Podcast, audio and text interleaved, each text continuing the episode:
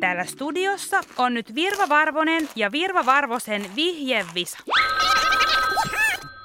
Rakkaat kuulijat, älkää erehtykö luulemaan, että minä täällä studiossa syön samalla, kun juonan visailuohjelmaa. Ääni nimittäin lähtee Ranskan luppakorvakanistani pallerosta, jolle kyllä porkkana maistuu. Tänään erikoispalkinnon saa soittaja, joka tietää oikean vastauksen kysymykseen. Mikä työkalu? Viiden pisteen vihje. Se toimii joko moottorilla tai käsikäyttöisesti. Kuka siellä?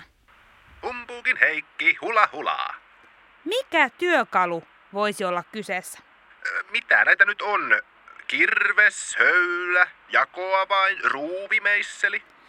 Ja toimii joko moottorilla tai käsikäyttöisesti. No sanotaan vaikka pora. Hyvä veikkaus, mutta pieleen meni. Humpuukia, humpuukia. Kolmen pisteen vihje. Sillä voi katkaista laudan. Ville Vertti Vimpula, 6V. Mä tiedän tän. Mä tiedän. Se on vasara. Eihän sillä voi lautaa katkaista. Jos lyö tarpeeksi kovaa, niin se kyllä katkeaa. Ui! Mutta väärin tämä nyt kuitenkin menee. Yhden pisteen vihje.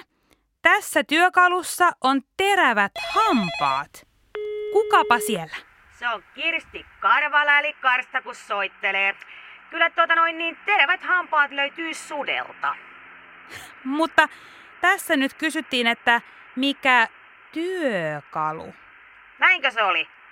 No sitten, sen täytyy olla saha. Ai, yleensä mä en kyllä anna vastata kahta kertaa, mutta menkö nyt tämän kerran, koska saha on oikea vastaus. Siis näinkö on? Että meikäläinen kerrankin voitti. Kyllä on hieno tunne.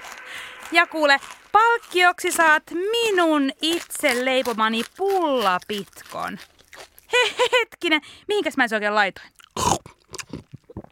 Pallero!